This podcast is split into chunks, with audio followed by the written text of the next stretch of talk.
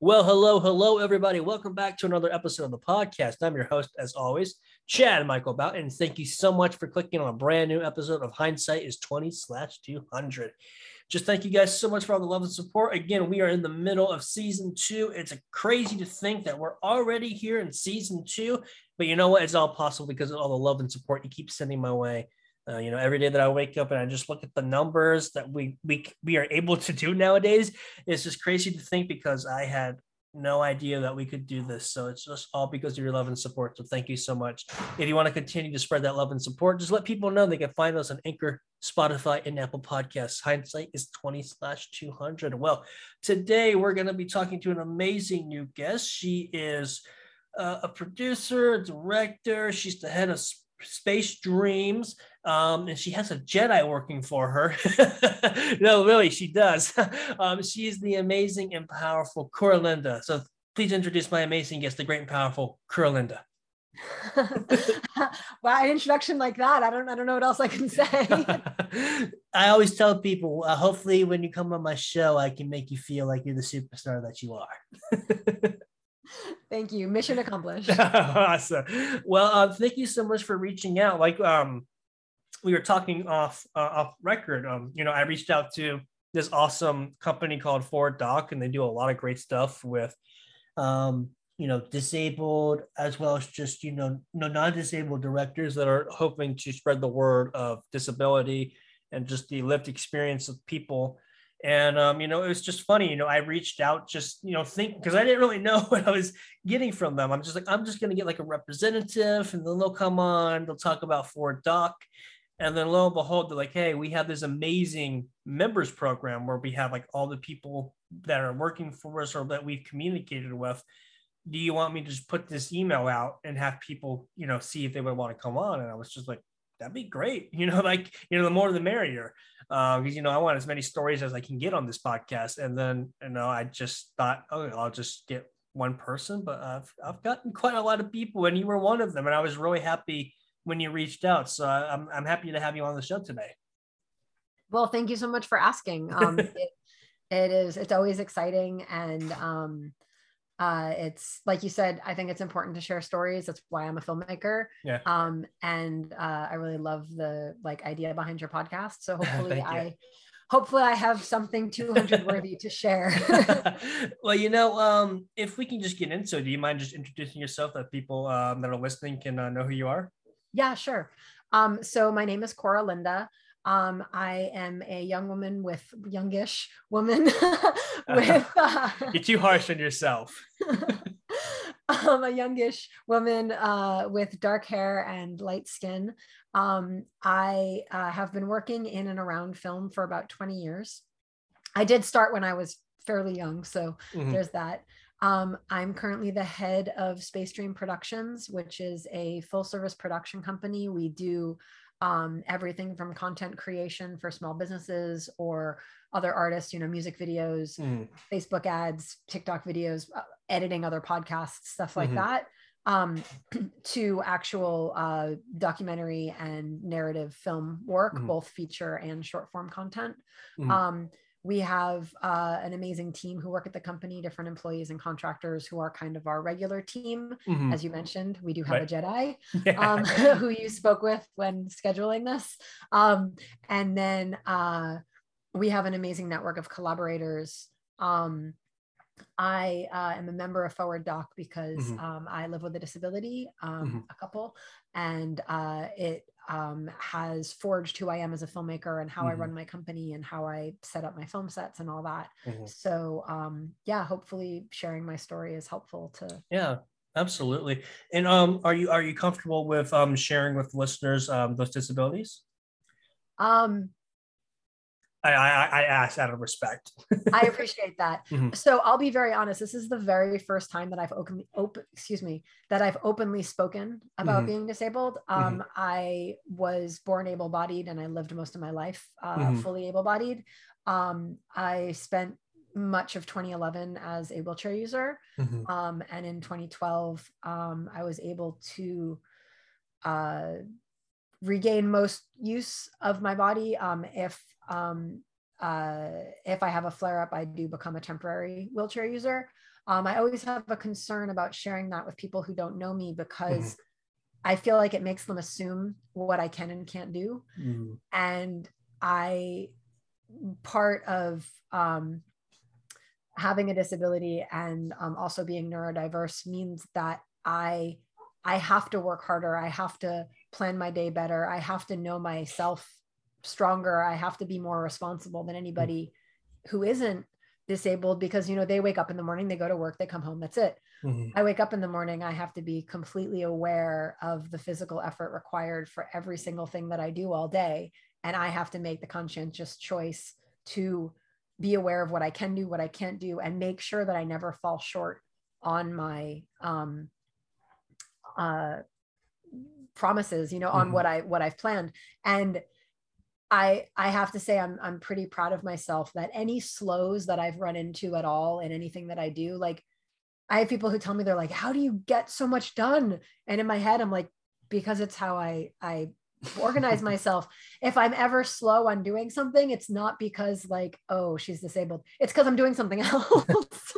like I'm working on another project. Maybe I misestimated the um the order of magnitude to get it done not as a disabled person, just as a person in general. Mm-hmm. Um, there's one project where we started it before COVID. Mm-hmm. COVID mm-hmm. hit, it got pushed back, right. and then I had to finish it. Mm-hmm. But by the time I had to finish it, I already had other projects, so that project got delayed. Like, but that's no one's fault. That's COVID's right. fault. you can't control when the world catches on fire. Literally, actually burning. Um, yeah. I'm very similar. You know, it's like I, I have so much going on in my life now ever since I started the podcast. So it's always hard for me. It's, and when people like don't hear from me and they're checking back in on me, it's just like it's not because I'm visually impaired. It's just because I'm being stretched so far in between that I don't have enough time to get back to people. It's just, you know, I think it's funny just how productive I truly am with my disability. And I think some people are quite impressed with how much work I get done when I tell them it's like, you know, there's days where I wake up at six in the morning and then I don't go to sleep at like until three in the morning. And you know, it's just like people are just like, oh my God, how do you get so much done? It's just like because that's how I do things. You know, I I have adjusted to the point where I can get all that done um, just with the technology and the things that are around me. So it's always uh, impressive what we can do when we really just have the means for us to be able to overcome. Because like you said it is an adjustment you know there's there's days where my vision really is not as good as i would like it to be. And you know gets me down in terms of a, a mental block and uh, you know you just have to overcome it and just make sure that uh, like we said before we start talking that you take care of yourselves both mentally uh, physically and emotionally. Yep wise words. Yeah i'm not i'm not i'm not a psychiatrist or an expert. This is just all um from my uh my personal experiences. Sounds like some good experiences worth mm. sharing. Yeah.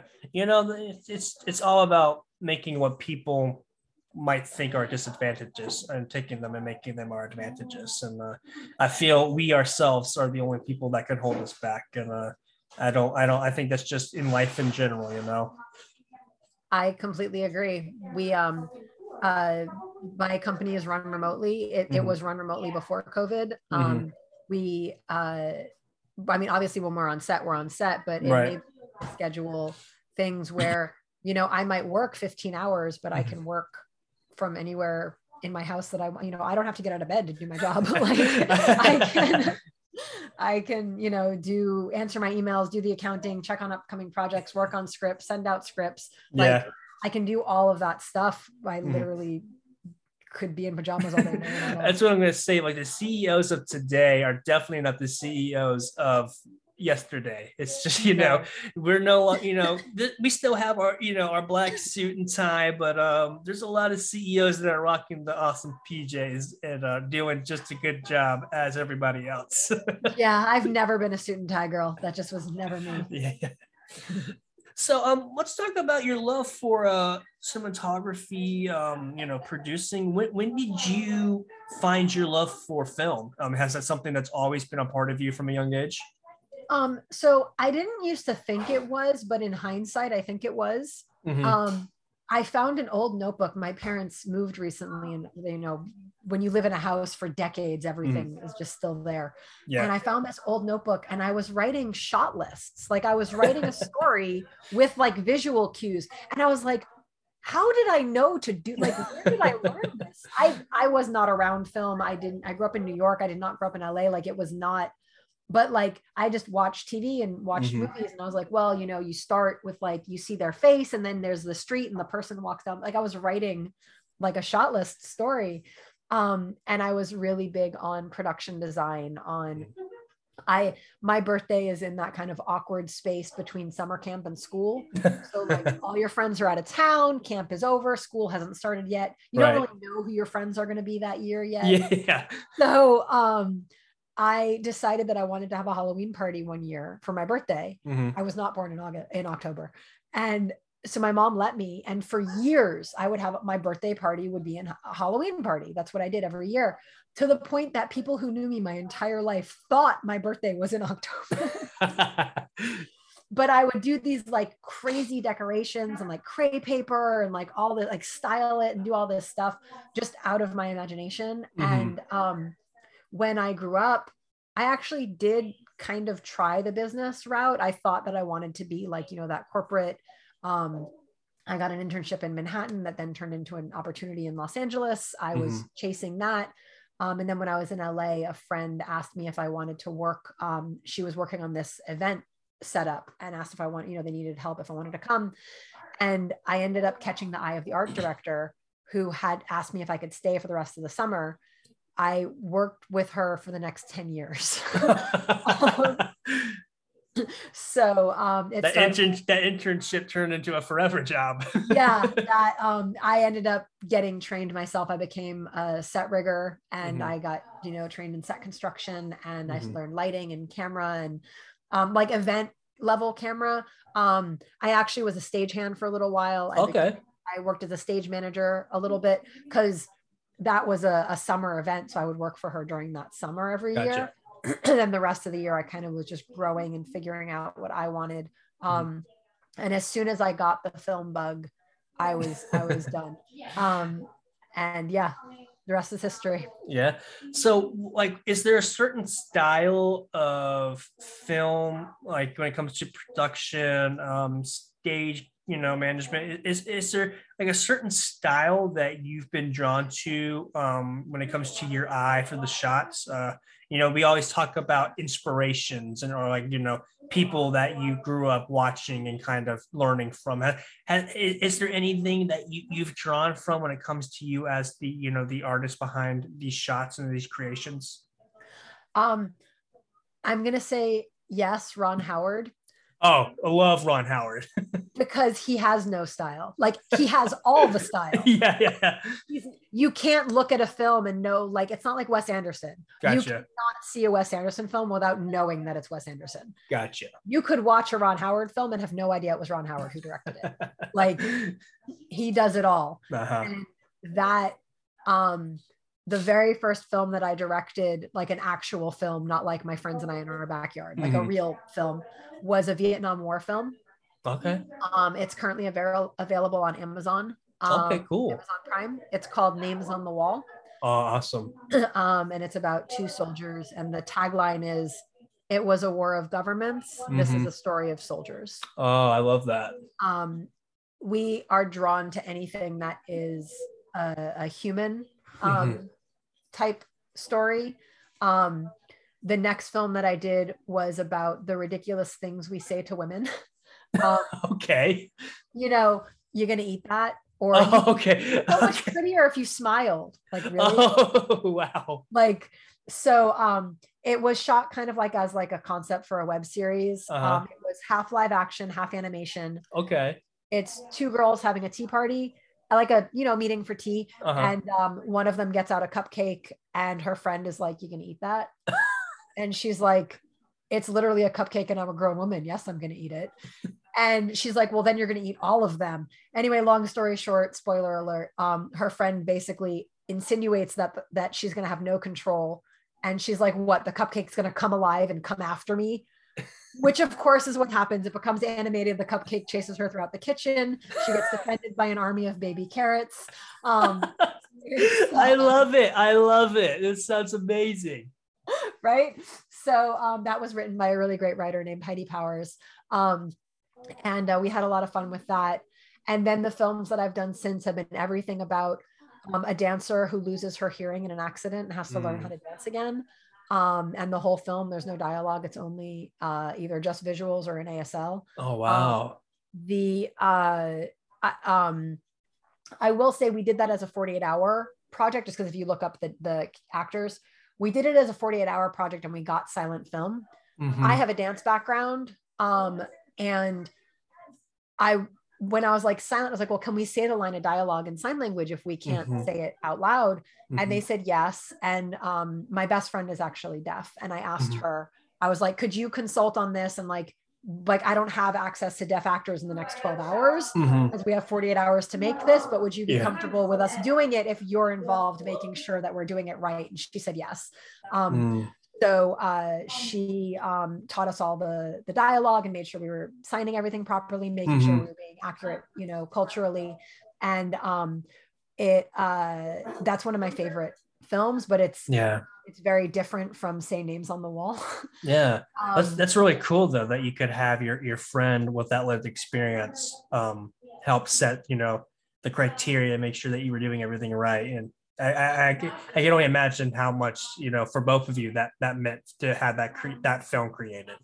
Yeah, I would not have done it if mm-hmm. I didn't have that as part mm-hmm. of the mm-hmm. creation of the film. I, I, would just wouldn't have felt comfortable. Yeah. Um, but it um uh yeah it i mean we've done like 30 films so i won't give you this the log line for all of them but they're very even the the feature films that we have on our slate right now mm-hmm. one of them is about two 60 year old women chasing um, their mother's menorah that was stolen by the Nazis during World War II. Oh, you know, and people are getting killed, and the FBI's on their tail.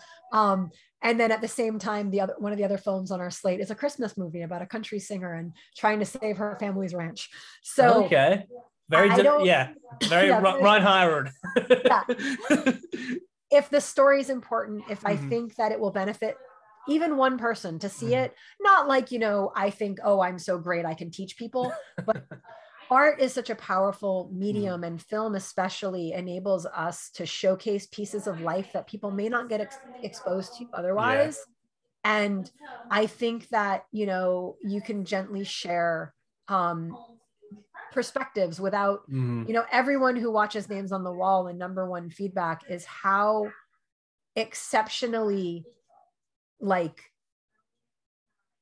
hard lined it is about mm-hmm. racism about prejudice about all mm-hmm. these things but it's not a psa it's not in right. your face not like shoving it down your throat. It's you're kind of following this story. You're expecting one thing to happen.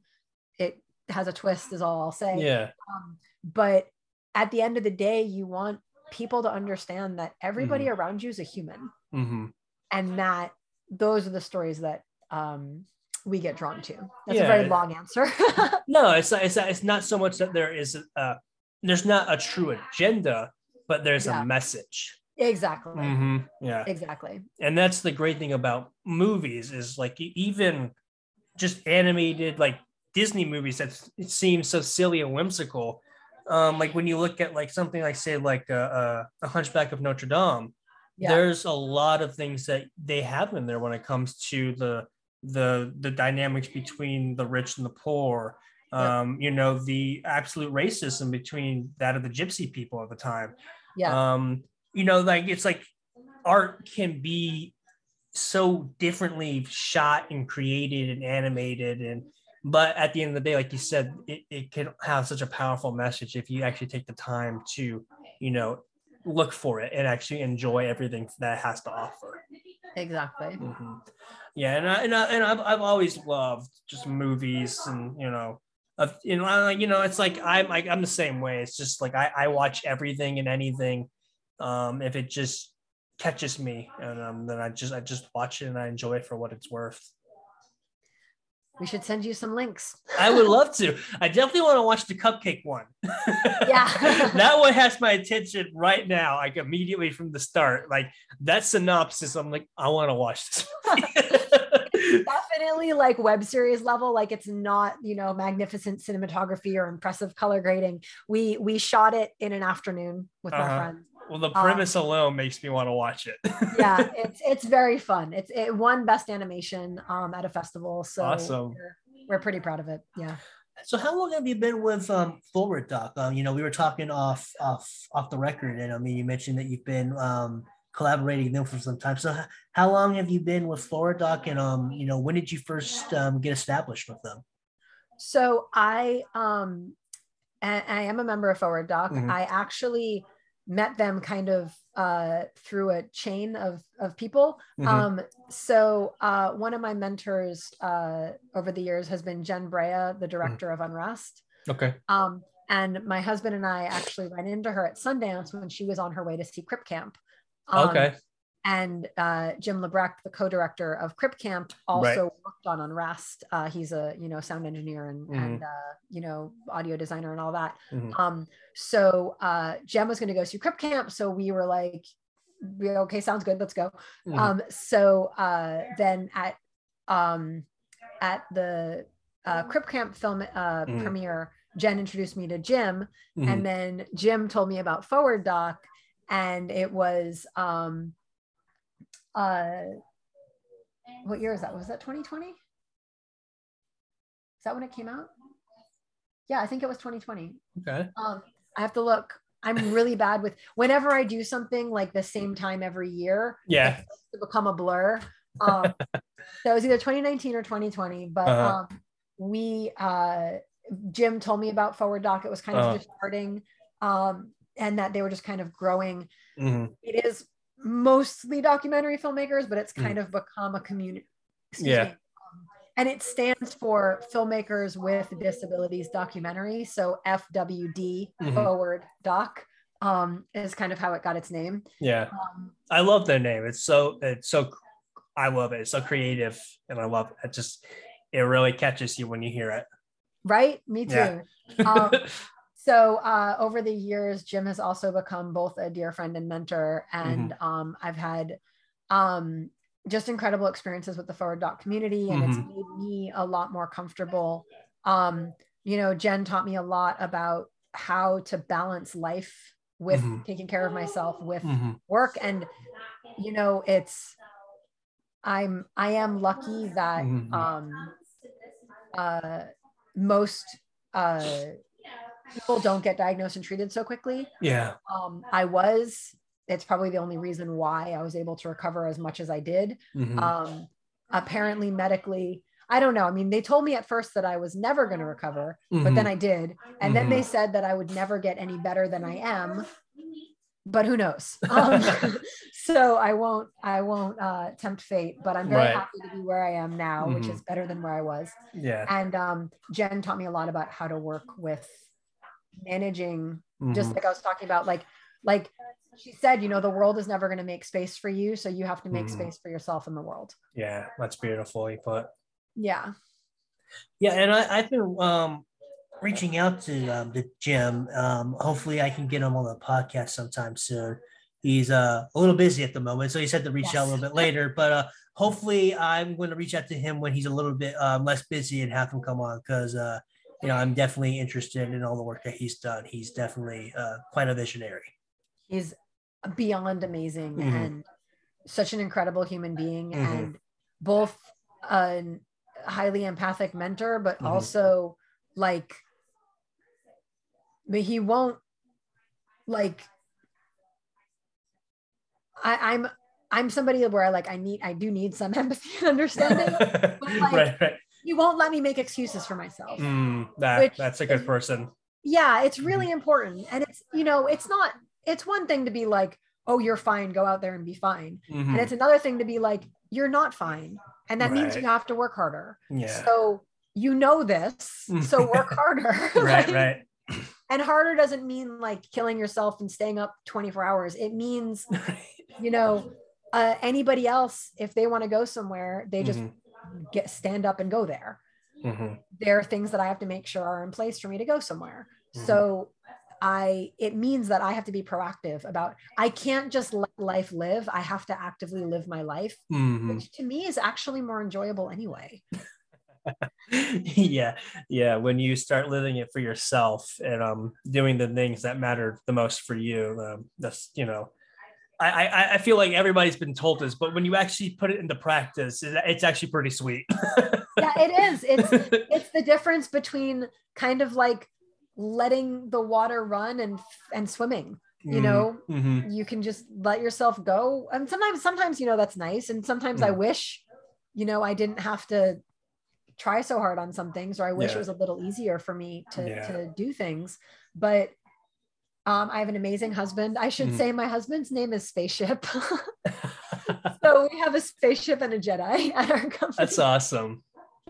um so um he's incredibly supportive and um beyond incredible Mhm. and um it it's you know everybody has their their thing that Mhm. you know it's not there are some people who are in similar situations to me that can't like they they can't get through a day the way I get through a day Right. but I've also had 10 years of practice with it now right. so I've gotten to where I know myself so Mhm. well that like I can practically like there's times my doctor will ask me a question because I'm so in tune with my body and what's happening Yeah. and then you know, he'll run the blood work or he'll do whatever but I'm usually right Yeah. about what's what's fluctuating Mhm. and um, not like on like a scientific level but on like a hey i'm kind of feeling xyz and you know he'll run tests and be like okay you know we need to switch this or whatever Mhm. but um it it i never want to like make it sound like oh just because you're you know you have a disability doesn't mean you, you can do anything right. i can't do anything i can't go rig a stage anymore i can't do that Mhm. I- i mean i'm sure i could do some part of it and i Mhm. tried i tried to help some friends um, that were building a stage actually around last christmas time Mhm. and i did it for a day not a whole day just like a part of a day yeah. and i wasn't like you know doing all the heavy lifting and everything but i Mhm. was i was out for about a week like oh yeah. yeah. Yeah. and i have to know just because um i'm sure you're familiar with spoon theory Yes. It's you just have to be conscientious all the time how many spoons do i have and Mhm. knowing what's vital like if i have a client waiting for something and i have five spoons maybe i'm not going to plan my birthday party or reorganize my my closet that day Mhm. i'm going to make sure the client has what the client needs and then i'll wait until i have more spoons to do Mhm. The closet or whatever like it's just being very conscientious of myself and very Yeah. responsible basically Yeah, you know, I have a very basic understanding of it. I'm pretty sure you could describe it better for um, those that are listening. But basically, the spoon theory is basically, like you said, you have a certain amount of spoons, and basically, those spoons can only be filled up so much and carry so much. And once they've been used, then you've lost that spoon for the day. So if you have, if you need six spoons, but you only have five spoons, then basically you're going to be working on like you know at a, at a negative basically from there on out that day. So basically if you take in the, into account the spoon theory it's basically just make sure that everything that you do that you're making sure that you have enough spoons to do all that you need to do in a single day. And if you don't well you're probably going to be exhausted and you're going to work outside of what you're capable of doing in a single day or you may not be able to do it at all or Right. depending on depending on what it is that limits your spoons i mean Mhm. for different people it could mean different things it could Right. mean passing out it could Mhm. mean not being able to get up it could mean right not being able to do things later in the yeah. week like it depends on the person but yeah that's Yeah. basically each spoon can only do so much yeah and the way you survive is you just you watch your spoons and you never run Mhm. out and right as long as you stay within what your spoons can do Mhm. you're fine. Basically, it. Yeah. There's always a curveball, but yeah. Yeah. I mean, and I know for me and with my lived experience, because it's just, you know, vision, I know that, um, you know, my spoons are a little bit more generous. Um, and, you know, I think it's important that I check the privilege that I, I am afforded because I, you know, I'm not, say, motor neural uh, in any way um, or sensory or cognitive. So, I do know that uh, just what my my lived experience is, I, I do have a little bit more privilege than I do with others. So I know for me, it's easier for me to maybe use my spoons and then not have any spoons left over um, because that's what's been afforded to me because of my lived experience. I know for others, though, it's very important that they make sure that they are checking their spoons because, like you said, you know, if like for instance, you you shared with us, you did just you, you know the raking for a day, and you were you know out for a week, you know it's very important, you know, to manage that. But I think with disability, what I'm trying to get at is um, we're always having to manage things in our lives. And I think more so than ever, and we've talked about this and touched upon it, is um, we really get to know who we are. And like you said, you you can tell your doctors like, no, I know there's something wrong with me. So we really need to check in. And lo and behold, there's, you know, something's wrong. And you're like, oh, it's like I think it's so important nowadays more so than ever, especially with everything that's happened with COVID, yeah. is we really listen to ourselves when we feel there's something wrong, um, because we are uh, at times we're our most important warrior, and sometimes when other people aren't listening to us, um, it's best that we listen to ourselves when we believe that there's something is wrong. It's true. No one mm-hmm. spends more time in our heads than we do. Hundred percent. And sometimes I spend too much time in my own head. the um, the, my, I would say like um, I don't need enemies because all the enemies have lived inside my head. oh goodness. I mean, if I'm being honest, you know, my, my worst enemies aren't the actual actual physical people. They um they they are um, figments of my mental imagination. I hear that, unfortunately. Mm-hmm. Um, yeah, no, I mm-hmm. understand. So, how important is is the work that you've been doing as a filmmaker? Um, that you always, in some way, have that message. Like you said, you know, we're not really creating movies that have agendas, but they do have an underlying message. And as a visionary, how important is it for you to craft a movie that has, um, in some way, a message that maybe we don't catch the first time but when we go back we we see that there's been this big underlying message that we can pull from the movie um it's why i wake up in the morning. That's about how important it is to me. So crucial key. Yeah vital. Yes. Um, i should be clear that um i'm the president of Space Dreams Productions. Like mm. that's my day job. Like of i don't course. i right. don't you know and and that's and i say that because i hate when people say oh i work in film but they mm-hmm. actually work in marketing and they gotcha. do film on the side like say that say i'm a filmmaker mm-hmm. i also have another job for mm-hmm. years i had another job there's nothing to be ashamed about that at all mm-hmm. making money to survive earning money doing valuable work mm-hmm. that's respectable and mm-hmm. should never be frowned upon um, i got to where i got to by really kind of honing in on what it was that i wanted to do and what was important to us and to my team um, we I've straight had conversations with investors where they were like, you know, I could get an investment in this, but we're going to make it. And I say, I'm sorry, we're not a good fit for you. And mm. I walk mm. away. No compromise.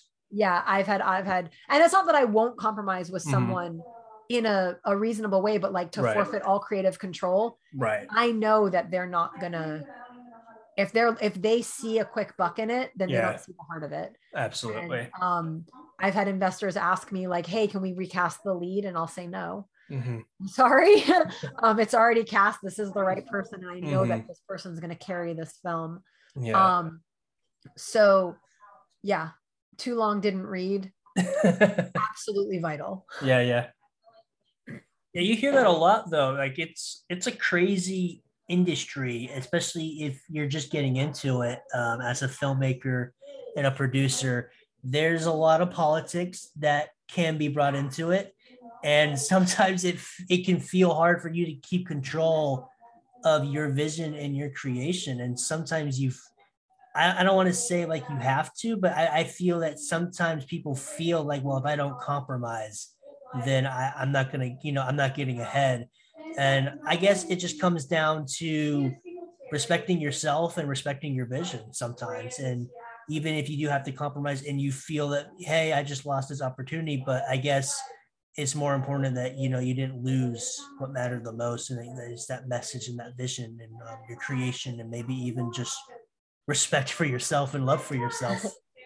yeah, I mean, at the end of the day, knowing what to compromise on is very important because mm-hmm. you also can't just be like a jerk and just say no to everybody. right, right. Have, that gets you, you nowhere. To, yeah, you have to come to the table. If you want them to come to the table, you uh-huh. have to come to the table too. You right, can't right. just stand in the corner with your table and be like, everybody come, nobody's at my table. It's like, that's because you won't move the table. Right, like right. move your table. Mm-hmm. Um, but you also have to be careful not to drag your table across broken glass on hands mm-hmm. and mm. knees to reach somebody else. Like mm-hmm. they should be willing to come to your table. Also, there should be a, a mutual meeting. Mm-hmm. I think the best collaborations are ones built on mutual respect. A hundred percent. Um, and honestly, I use it as a little bit of a red flag. I, I am a producer. I've produced, mm-hmm. I don't know how many projects at this point in my life. Either you trust me to do my job or you don't. Right. And if you want to take that away from me, that means that you don't either you don't trust me to do it or mm-hmm. you don't think I'm going to do it the way you want it be, mm-hmm. to be mm-hmm. done, mm-hmm. which means we're already at a creative difference. Right. And that means that you're going to be miserable and I'm probably going to be miserable. So right. I don't look at it as oh, I want creative control or oh, you're mm-hmm. bad for asking for it.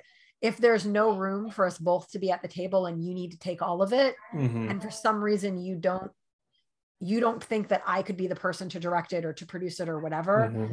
that means that there's something about me that you think is a bad fit for the project, mm. but it's my project. right. so right.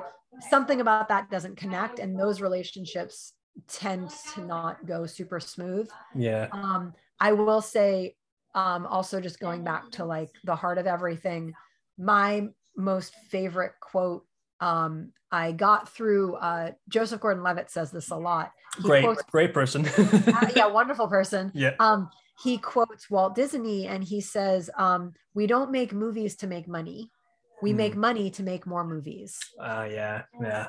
And you have to have a reason. Getting rich you know, yes, everybody wants financial security, yeah. you know, independently wealthy, like that's great. Mm-hmm. But you have to do something, you have to give something to the world. Like mm-hmm. the best one percenters I know are people who work so hard, who put their company there, they make sure their employees mm-hmm. are paid well, they make sure people are taken care of, they provide healthcare. Like they are, it's not just what's going into my pocket. They understand yeah. rising tide lifts all ships. A hundred percent yeah if you're if you're making movies you can't just be about cashing that that sweet sweet dollar it's got to yeah. be telling the story and telling more stories and keeping the resource going to make more stories mm-hmm. um, the other thing uh, that he says on his uh, website uh, hit record mm-hmm. totally other topic of conversation amazing website hitrecord.org go check it out um, they uh, he said communication is at the heart of human progress mm-hmm.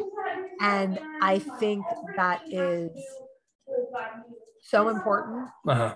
And that's kind of a film has it's a communication. It's something being mm-hmm. said to the audience and it has mm-hmm. to be well crafted. It has to be at least an interesting story and engaging. Mm-hmm. Perfect. Yeah. People make technically perfect movies all the time. yeah. But you have a movie, I don't know if you've seen Top Gun Maverick yet, I haven't. Of course, the first one, absolute classic. Um, yeah. Everyone that I've talked to says it's pretty phenomenal. It, it, the story, the heart, every mm. the yes, the camera work, the casting, the editing, yeah, yeah. the special effects, all the live effects, all of that stuff, stunt work is amazing.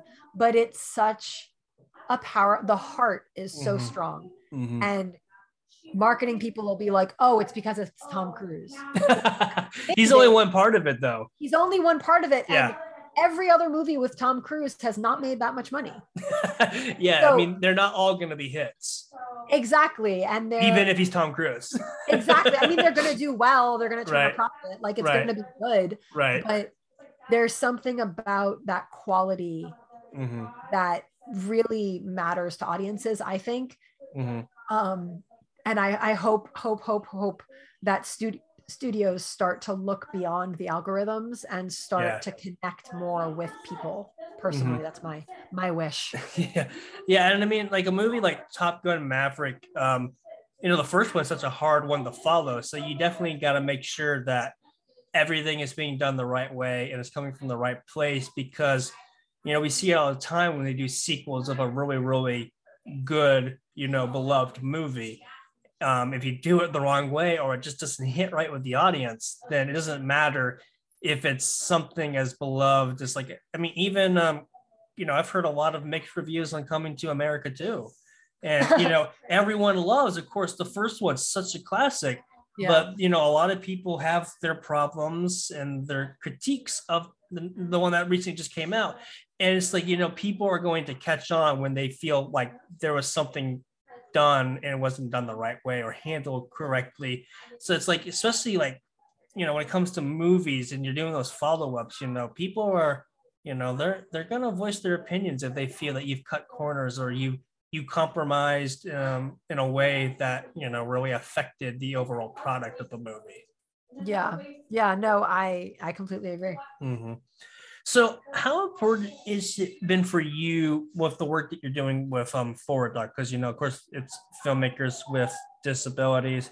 And you know for me representation is of course so big when it comes to movies. You know for the longest time we've had actors play people with a disability. So I mean, as much as a big fan of Tom Hanks I am, of course, he himself probably wasn't the, the best pick for um, Forrest Gump. Of course, he did a great job as Forrest Gump, but I'm pretty sure Tom Hanks doesn't have a lot of lived experience as the you know the actual character he was playing in that movie. Um, and you know, it's been like a lot of media representation is finally getting to a point where we're seeing more actual people that experience get those roles like coda recently what what a landmark you know groundbreaking movie that was and then netflix is doing you know all the light that remains with Loberti uh, you know a, a blind actress being to play the role of an actual blind character. So I can only imagine, you know, there's a part of you that it, this is very important for you as you know the producer and the filmmaker to give these opportunities and to shed light on representation in such you know an industry where there's been a lot of you know miscastings or uh you know like they've i've even heard stories of like oh well there's been a visually impaired like martial artist come to teach someone without a visual impairment how to fight while basically fight fight fight blind and then they've been like oh well you're really good why don't they have you playing the part of this role? And then the guy's just like, well, I don't know. so you know, you know, I'm, you know, it's convoluted question, but you know, how important has the work that you're doing with um, Forward Doc been for you? Um, I would say very important.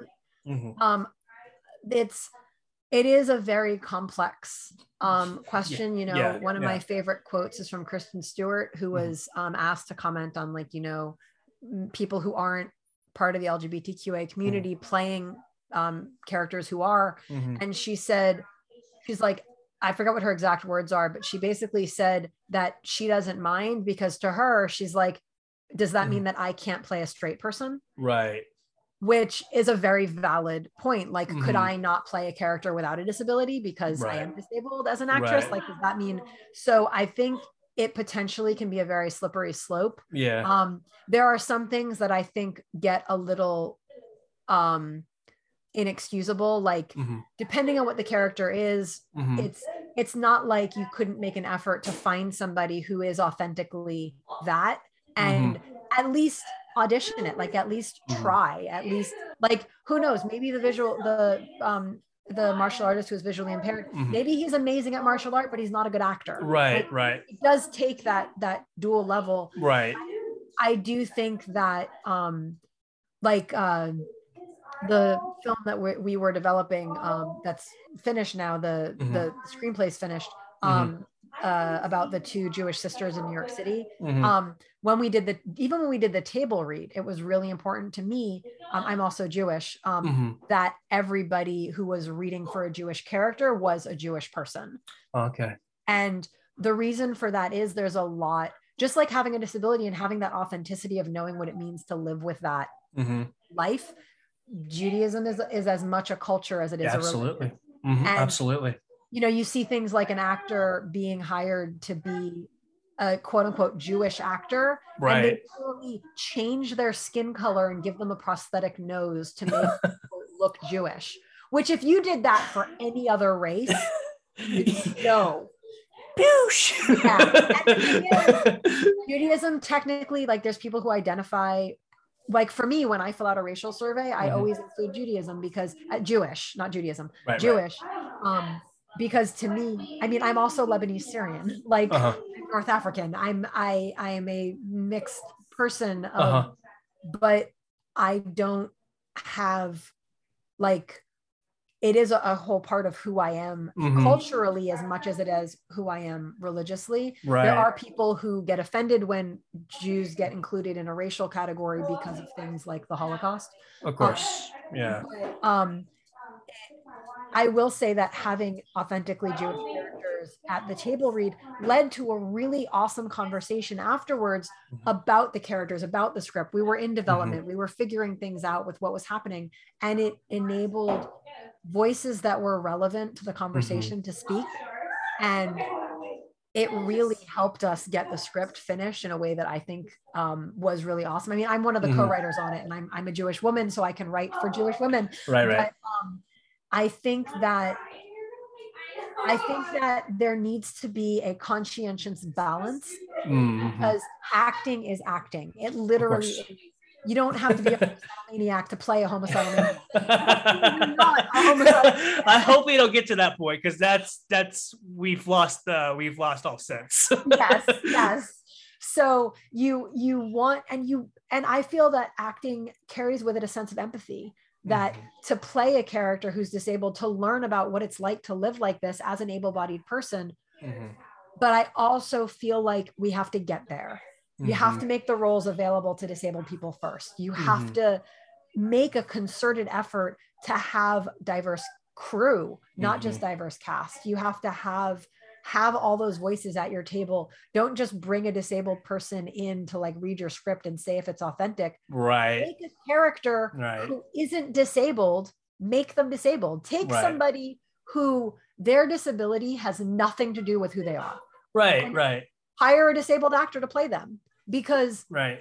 the to to limit that character's experience to their experience as a disabled Mhm. person you're not showcasing a human hmm you're it's like calling someone like you know the woman in the wheelchair like no that's whatever her name is and she's a wheelchair user like right. you gotta prioritize the identity of the person Mhm. and i think you know if if you can take a script and go through it and Mhm. open a casting call for all of your characters Mhm. and just open it up for disabled actors have them all read for the different characters find someone who's amazing as that character Mhm. and then make that character have a disability Yeah. that but don't rewrite it don't don't now make their dialogue be about Yeah. know, oh i hate being the fat girl and you know, right. like have her just be a girl like Right, it doesn't right. matter have, that's not a disability i just was thinking about diversity um Of course. but yeah you know have someone be a wheelchair user Mhm. who just happens to be in a wheelchair like right. Like,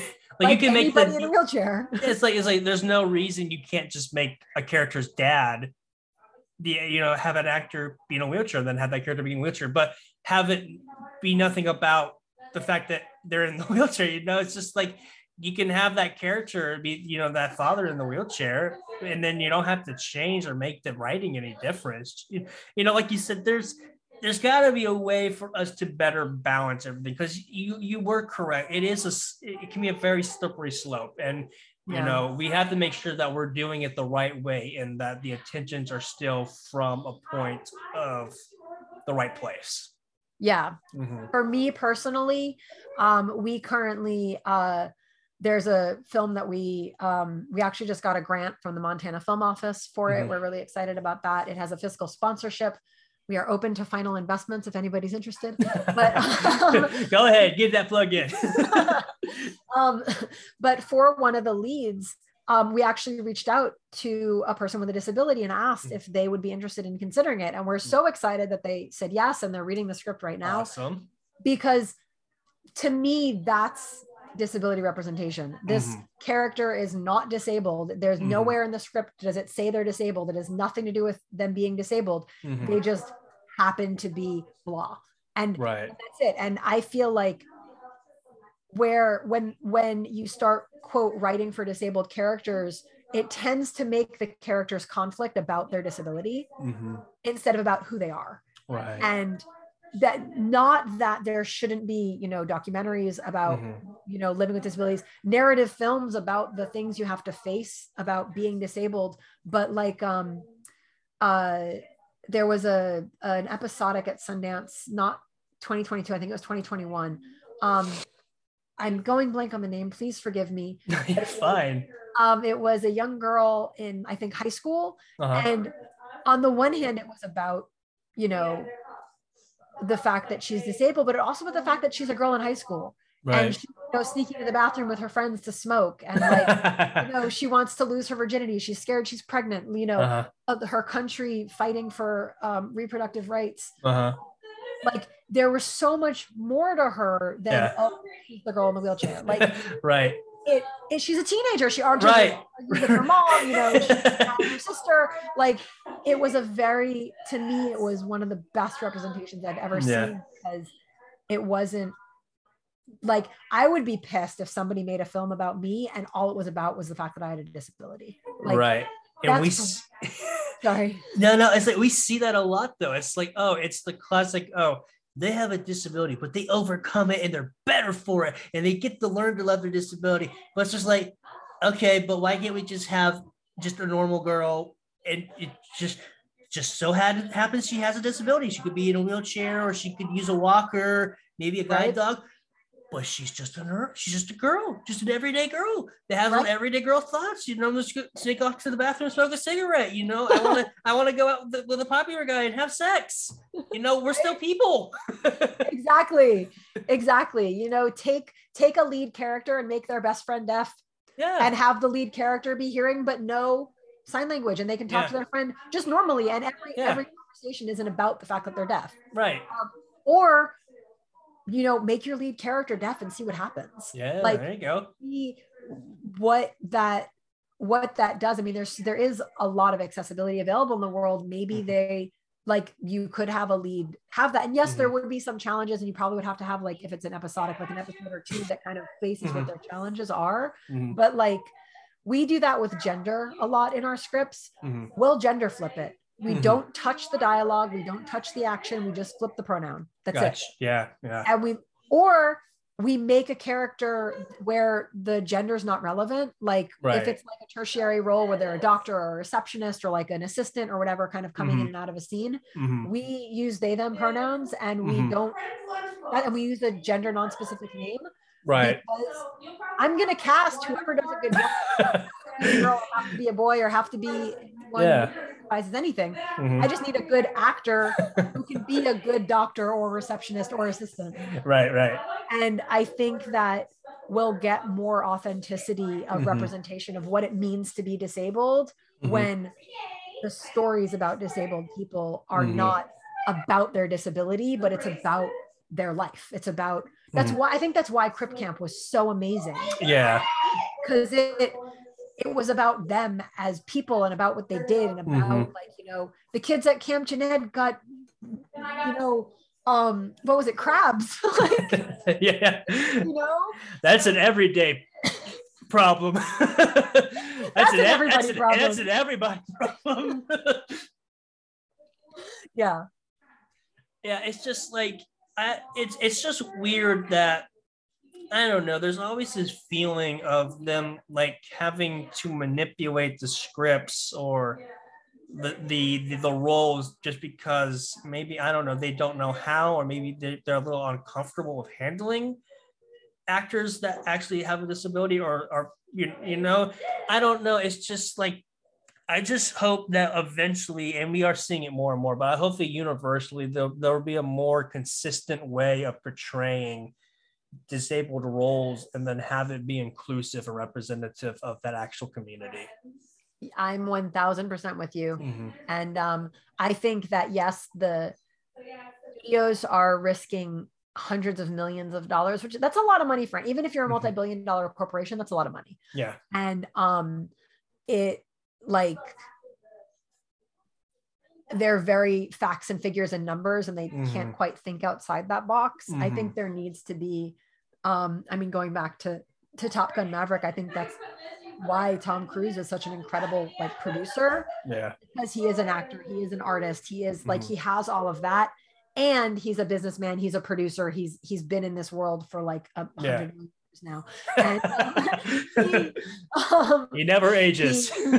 no and he's just like the top like forever um but he like balances that he understands the the heart and the story and it's like whenever people are shocked they're like whoa black panther made a billion dollars and i'm Mhm. like have you seen the movie of course it made a billion dollars Pretty good dang movie. it's like you know it's it's one of those things like um even like the super obtuse Tenet you know did pretty well in theaters in the middle of covid like yeah. it like people want Tenet was great. so good Yeah. people want like sometimes you they just want the cheap bubblegum they don't care they want like their um, like but even but even the movies that do amazingly that are the cheap bubblegum like Mhm. um i don't know if you're familiar with free guy I think I've heard the name before. I don't think I've, I, I haven't seen the movie, but I'm familiar with the name. yeah it is one of the best movies I've Yeah? ever- I'll have to put it on my watch list. yeah it and it's just it's um are you are you a video gamer are you a gamer at all are you familiar Yes, Okay. yes. I love gaming so much. It's a, it's a, it's a core of me um, and my identity. So I'm a huge gamer. then you will greatly enjoy this it's literally about Oh wait, is that the one with Ryan Reynolds? yes the npc who Yes, a- uh, I've been meaning to watch that forever. Yes, yes, the non-playable character. Yeah, Mm-hmm. he it's it's just so it's such a beautiful film. Like it's Mhm. such an amazing story about Mhm. this AI that becomes real, that like becomes a thing that hopefully I, Yeah. I think it's in the trailer. Um, Yeah. but um, even movies like Onward, where oh my god, I love Onward. it's one of my husband's favorite movies Yeah. and it's just it's about brothers and about Mhm. relationships with fathers and it's you know about what it means to love someone and Mm-hmm. like things like that like they're so it isn't just the throwaway like oh you know millennials are finally making movies where parents apologize. It's not just no it's not just that. There's there's so much more layered in all of these films. And i Mhm. think that like yes you know there are accommodation concerns. It is it could be a little bit more expensive to have somebody with a disability on a set. It could be a little bit more maybe you have to accommodate a time schedule maybe you need to make sure that something is wheelchair accessible you may have Mhm. to accommodate allergies or medical limitations Of But- course.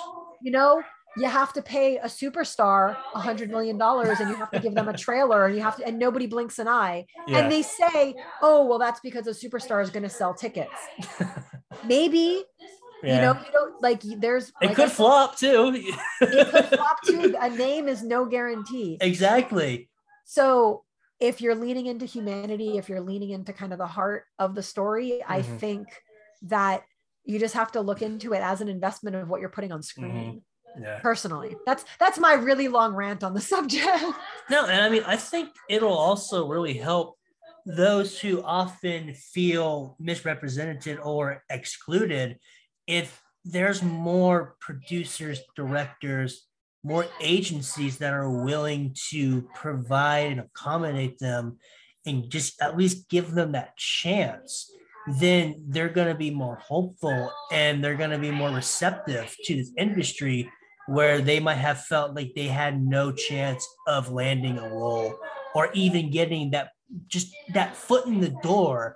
And i think it's just like the more opportunities we give people of all walks of life the more um, receptive that i think everybody is going to be overall of the product that we're getting. I completely agree. Mhm. and i think one of the reasons we hold open casting calls so often is because you have no idea what talent is out there. Yeah Um, absolutely. the last film that we did i mean we we have a, a casting call open right now and all these people are submitting with like their imdb ranking and like the- you know and i'm like in my head i'm like i literally don't care. Like that means nothing to me. it, it literally like can you act? That's are you the right person to do it? the last film we did the actress didn't even have an imdb page. Yeah submitted for a non-speaking role Uh-huh. and she was just had this like nuance to her Mhm. and um we were finalizing casting on the lead so we asked if she would read for the lead Mhm. and then she got a callback and then she got a couple more callbacks she ended up getting cast and then when the film premiered she won best actress oh wow, that's phenomenal. needless to say she has an imdb page now but, um, but she's she's amazing and Yeah. if all i cared about was a certain look or a certain age or a certain anything other than who is the best person for this character Mhm. we wouldn't have ever met her we never would have had her performance we never Mhm. would have had what she brought to the film i mean she won best actress we won best director and the picture won best film so like Yeah, across the board. yeah something something was done right there so Yeah, absolutely. I I say the where where the change is going to happen is Mhm. not in crafting scripts disabled specific, but in not crafting scripts disabled specific, opening Mhm. up your casting Yeah. and finding people with talent who Mhm. are maybe outside. And that goes for age, it goes for gender, it goes Absolutely. for color, Mhm. it goes for anything. You know, one of my favorite casting calls that we did a little while ago, one of the people commented, one of the women commented when she came in, and she was like, I have no idea what you're looking for. And I was like, What do you mean?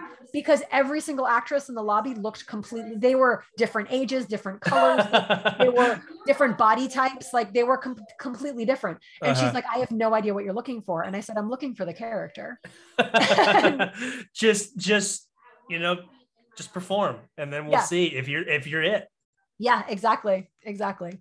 So, yeah, Yeah. that's that's that's that's awesome. I, I i do hope that you know we get to that just being universal because it's just like there's probably so many people that slip through the cracks that would be great in these big hollywood roles or indies but they're just not given the opportunity. I mean that was the you know that's what's so impressive about Aria Loberti who is going to be playing the main lead and all the light that remains she wasn't a classically trained actor I don't really think she's really been in movies up to this point.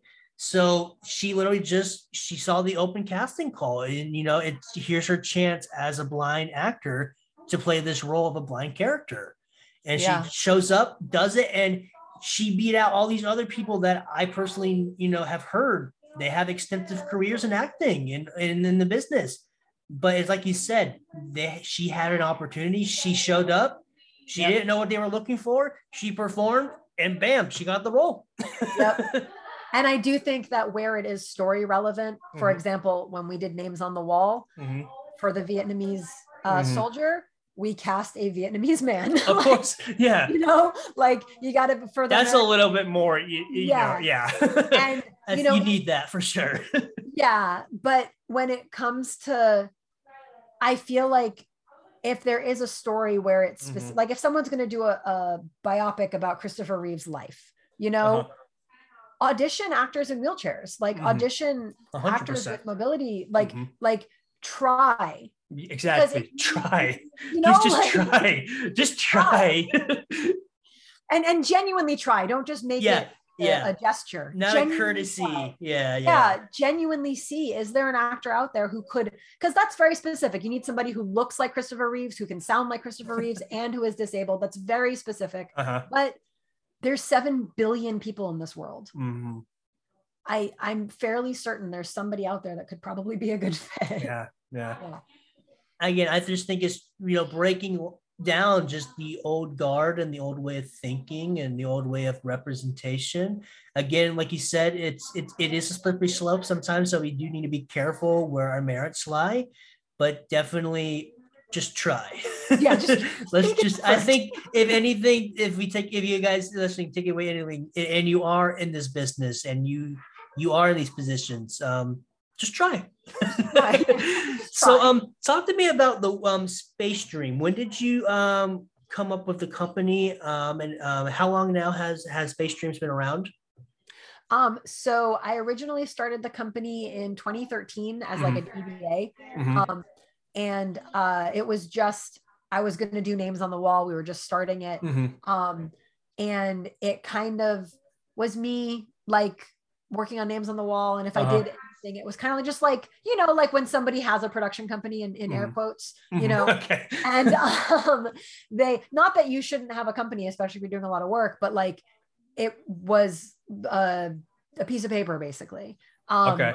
And then uh, we did. Um, uh, it's inspired by the Sean Lennon song "Spaceship," Okay. um, which is also the inspiration behind my husband's artist name. Um, Mhm. No, he was not involved in the company at the start. Yes, I had a crush on him at the start. um, uh, we were friends, and I was falling fast. But um, Uh-huh.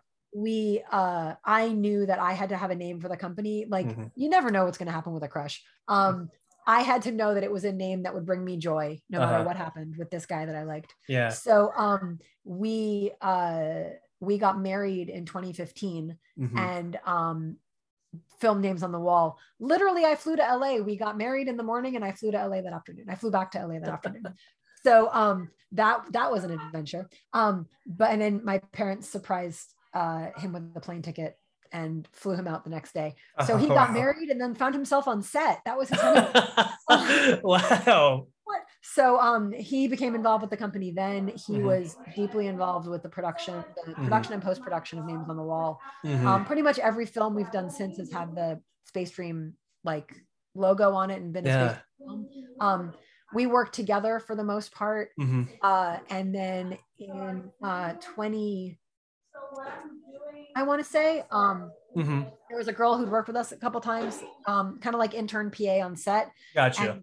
And emailed me and she's like, "I want to work for you, work for you." Like, and I was like, okay. All right. And I'm not gonna lie, at one point I worked a job partially so I could afford to pay her paycheck. Like Oh, yeah. I was earning money just so I could pay her Mm. to, to work because I really wanted the company to grow. Mhm. Um, we kept kept growing, kind of uh, had some bumps and bruises as you do. Um, had some really bad collaborators. I learned a lot from them. Mhm. Um, had some amazing collaborators. I learned even more from them. exactly. and uh, in uh, 2020 i was kind of reevaluating my life because it's Mhm. really hard to freelance with a lot of what i was doing Mhm. with covid and everything shut down Especially COVID. Especially, um, and one of my biggest clients dropped me and i was like Mm. Um, i Mhm. started making masks like cloth face masks in my etsy shop um, and that you know that was great for a little while Mhm. um, and then uh, we got um, we had a couple projects kind of starting to come our way and um, we were by then set up as an llc Mhm. um, we did our first feature film in 2020 that was like our feature where we own it it's awesome. like invested in by us and created Yeah. by us um, and i was like in uh, early 2021 i was like why don't why isn't this my job like i keep Yeah. working for people that are mismanaging the Yeah. pandemic but space dream is growing Uh-huh. I need to work where like what's that thing? Um, you either are working to make someone else's dreams come true or you're working to make your own dreams come A true. hundred percent. Yeah. Right. And it's okay if your dream is to be a part of something else and to support someone Of course. else. Absolutely. But if all you're doing is like funneling yourself at this person and you're not, you know, as soon as they struggle, they drop you. It's like, Yeah. okay, well, I wasn't you you really didn't Mhm. like You- that's that Yeah, Yeah. You were never really a part or a fa- Yeah, you know, that family of that of that place. exactly so um we uh i mean i openly joke around with my staff that i'm the lowest paid person at the company like by hour um but um the uh we just kind of went full steam ahead and by the Mhm.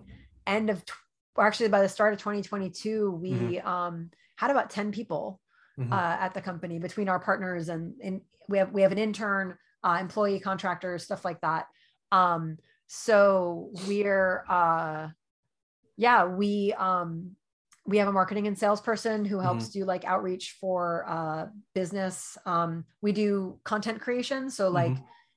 I always say like if you're a business your job is your business not making content to promote your business. That's my job.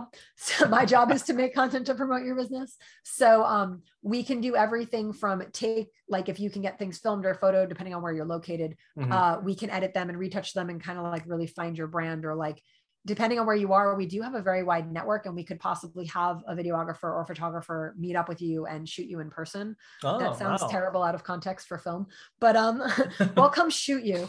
Um with, with cameras with cameras. Um so uh we do a lot of work because we are storytellers of like what Mhm. is the story of your brand? What is the story of your company? Let's showcase who you are and why you're amazing whether it's for a music video for a band or a musician or it's um like uh i had the honor of working with forward doc on reimagining the Cannes 2022 poster. Mhm. um so i you know they said this is what we have. We need to make this more visually accessible. And so i came up with the um i think amanda oh, amanda's idea was the red carpet instead of the stairs and then i put it together with like the um, shadow figures um she gave me like a little bit of direction and was like here you know we need the xyz Mhm. so um we we work with people to kind of amplify their message Mhm. and support them because we can go film you for like three or four hours and you can have like three or four months of social media content posting every single day. Like, yeah. there's so much we can do a quick shirt change a quick you know mess up your hair change your hair change your hat whatever like we can do so much to give you content that all Uh-huh. you have to do is just post it and it's it's easy and it it just gets you going we can do commercials and ads we're working on a book trailer right now for an independent author Oh, cool. um, yeah so we do stuff like that and then we also have our network of film production people and we do shorts and features and documentaries and all that kind of stuff. And that we work with investors um, and people you know they get paid when the film gets distribution or Uh-huh. however that works. Um, uh, yeah. I might, eh, I, um, I might need to use you sometime in the future well we are here for you. We do graphic design we do logos we do film Yeah. posters we do all kinds of it. Yeah. podcast editing. Um, yeah you know i'm trying to you know I, my hope is to one day make you know hindsight um its its own you know business a company you know i want to make it into an llc and um Yeah. currently i have um my father who is an it guy and a developer making my own website so that's great but Yeah. um i i would love to have like a short video um that shares you know my own story so like the first thing you see when you go on the website is you know that video that, that short story of mine yeah a- so I, I I tried, you know, I was at Visions 2022 this year, which was amazing, and I met a, a cool um, film producer. Uh, I, I talked to him, and you know, you know, I don't know, you know, it's maybe something you and I talk about a little bit more. in front of the audience Um, no, no, uh, uh, actually, guys, we're ending it right here. sorry I gotta go Bye. Yeah, go, go, bye bye. but you know, um, that, that's awesome, and, and that's so cool that you, and you know, what you know, it's awesome it worked out. You know, you named it, you know, it's you know, because of you know your husband who was your crush. You know, it's kind of the inspiration, and then now it's this amazing company that you both work together um, as partners in life, and I just think that's beautiful. That's awesome. yeah it's kind of my favorite thing Yeah. um, plus we have uh um i joke around we've got a jedi and a spaceship space I know. When I uh, I when I said was when I was talking to uh is Jedediah? Is- yeah his the- full name's jedediah but he no one no one calls him his mom called him that. No yeah, when he reached out, he's it was Jedi, and of course, me being the nerd that I am, is like I'm a huge Star Wars fan, so I love your name. That's the first thing I put in in my reply because he originally, you know, reached out and he's just like, hey, you know, I have, you know, Cura, and I'm just like, okay, before like first thing, love your name, big Star Wars fan. Second, would love to. then I got down to business, but it's like I had to be like love the name, and then I saw Space Dreams. Oh well, that's just amazing. You were meant to be there. i think so yeah. um, yeah Yeah. So, uh, I, you know, you know, we've, we've talked a lot and I, I've, I've really enjoyed our, our talk. I think it's been an amazing dialogue between the two of us. Um, but I would just love to, as we wrap up, um, for those that have been listening and maybe they themselves have a vision that they would love to create, and doesn't even have to be a long length film, it could be a short, um, maybe stop motion, who knows? You know, the, the, the, the options are endless what would be your advice for someone as someone that has been in all the stages um, as a producer and a filmmaker um, when it comes to their vision and you know maybe realizing it and actually putting it out in the world um, and i know i'm putting you on the spot actually, um, is it okay that I mention my podcast? Am I allowed to do that? Absolutely, please. I would love to. Yeah, please, please, please do. I actually have a podcast called Filmmaking Actually. Mhm. And there's probably about 40 hours of content answering that question. Mhm. Um, so uh, I will say first and foremost, Mhm. um, believe in yourself. Mhm. Um, I know that sounds really cheesy, but just the same way that I know what I know, like you Mhm. have to know that your story is your story. Mhm. Um, and that whole thing about pulling your table to the corner and waiting for everybody to come join you Mhm. is really important in such a collaborative world like film. You have to be willing to move your table a little bit Mhm. and you have to watch out for the people that expect you to drag the table across the universe to them Mhm. and who won't come to your table like it, it's got to be fairly mutual Mhm. um i mean obviously you know if like steven spielberg is like hey come do an internship for me um there's value You might want to do that. Yeah, you might wanna do that. but um the uh never be pretentious about who Mhm. you are and always remember that there's always stuff you can learn the Mhm. most the greatest filmmakers i've ever had the honor of speaking with or observing in a panel they're they're so curious they're they're Mhm. always learning they're always growing um Mhm.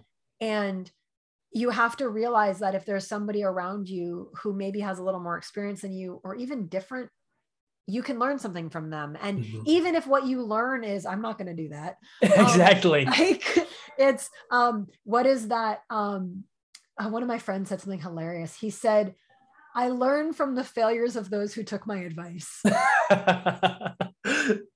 And i was like dude that's harsh.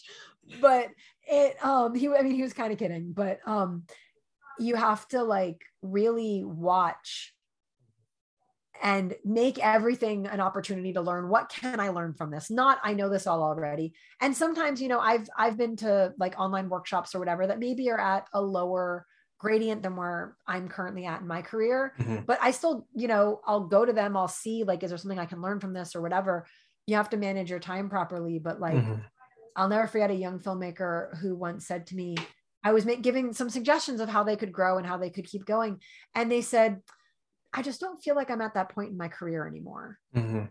And I was like, if you're having to talk to me about how to grow your career, you are at that point in your career and you need to come down about 70 notches. Mhm. And it's not like uh you go go eat some humble pie. It's like you, you have to be willing to balance your known worth Mhm. and recognize opportunity and when you know even if you're on a student film set and you're working Mhm. with your friends in your backyard pay attention you know what is working what isn't working why is that person freaking out and getting angry who didn't do their job when they should have like learn from the mistakes of Mhm. of the lower budget stuff you work on and even when you work on a big budget thing you know don't just sit there scrolling your phone yeah, yeah. because you're going to learn so much just watching. That's, I never went to film school.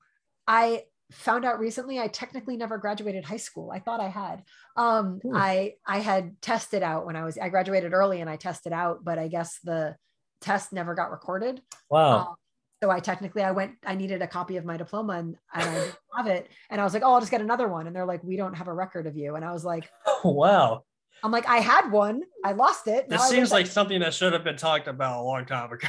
um, yeah, I'm like, this is something I needed to know like then, not now. yeah. Um, but it um I had the honor of speaking with uh Taika Waititi, I'll name drop a minute, at uh Sundance um a couple of years ago. It was right after Thor Ragnarok. He, you know, before Jojo Rabbit, but he was, you know, nice. a pretty big, big person even then. Mhm. And he was being so kind and so generous. And Mhm.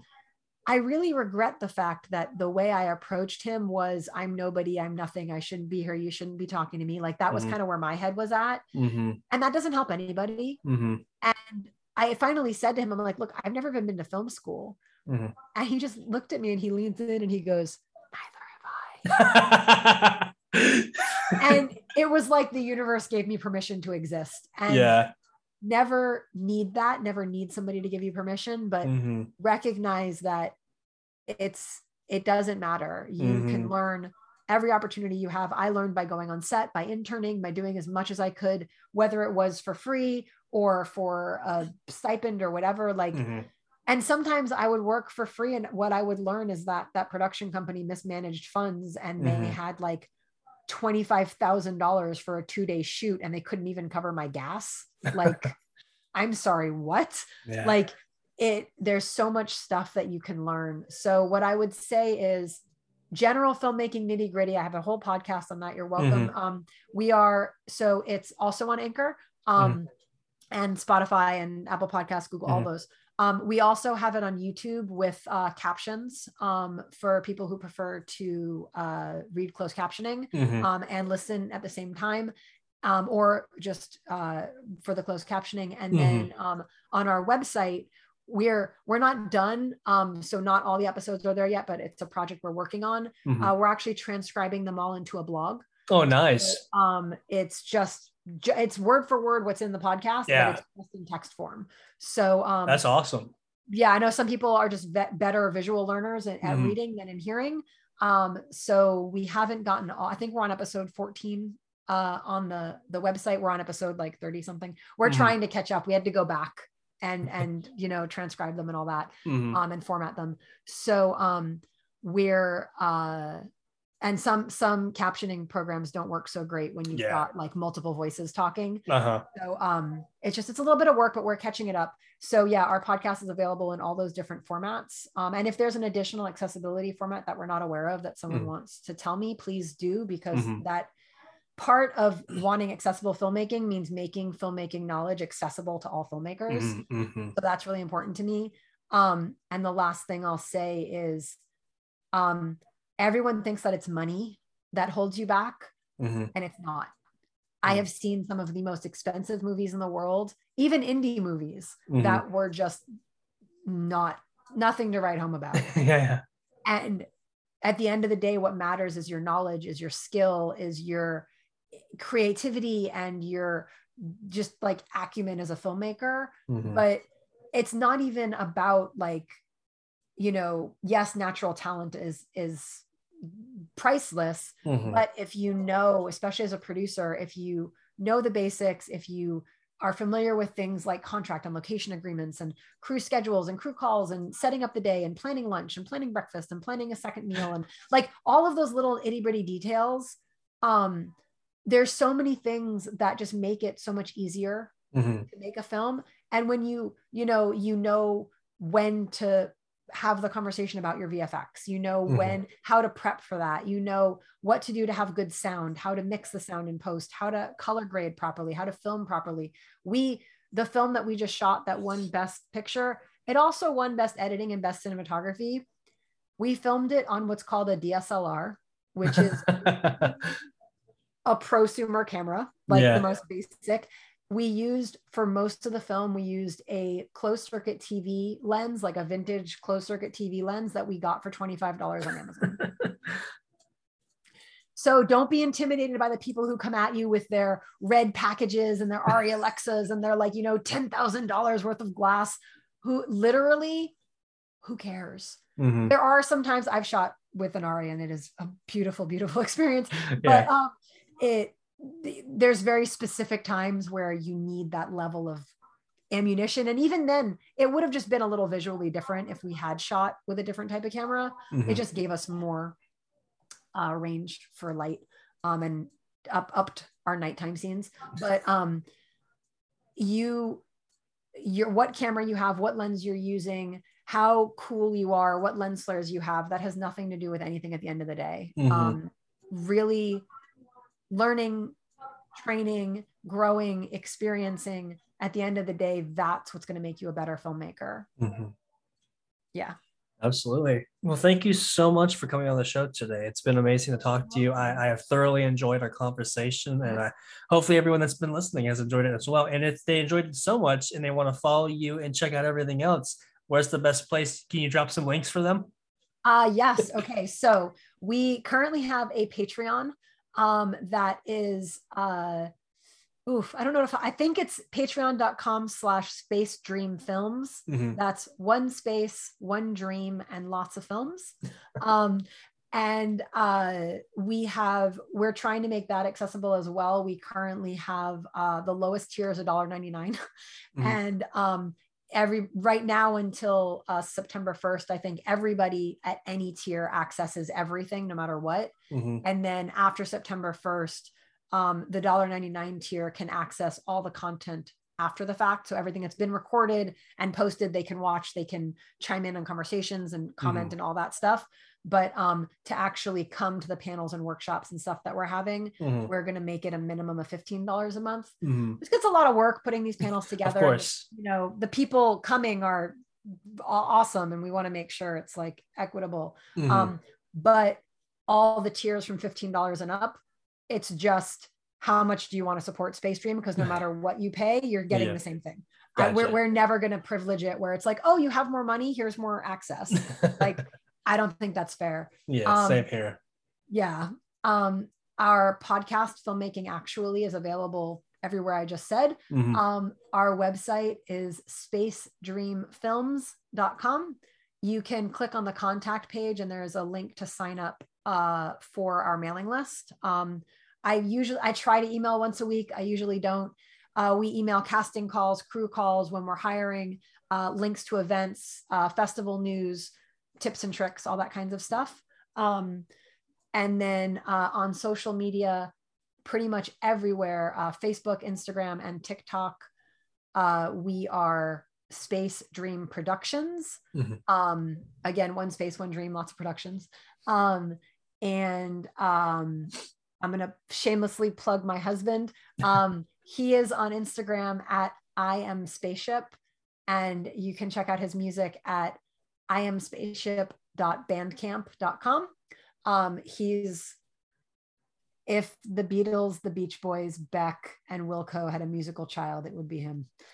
That's a great child. Yes, it's- I hear a lot of music, and let me tell you, I know everybody's pitching their their music, and Uh-huh. there's lots of room to grow. Um, he's pretty awesome.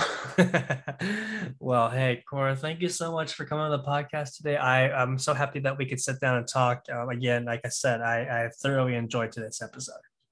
me as well. Um, thank you so much for having me. I really appreciate you and your Abs- time and thank you.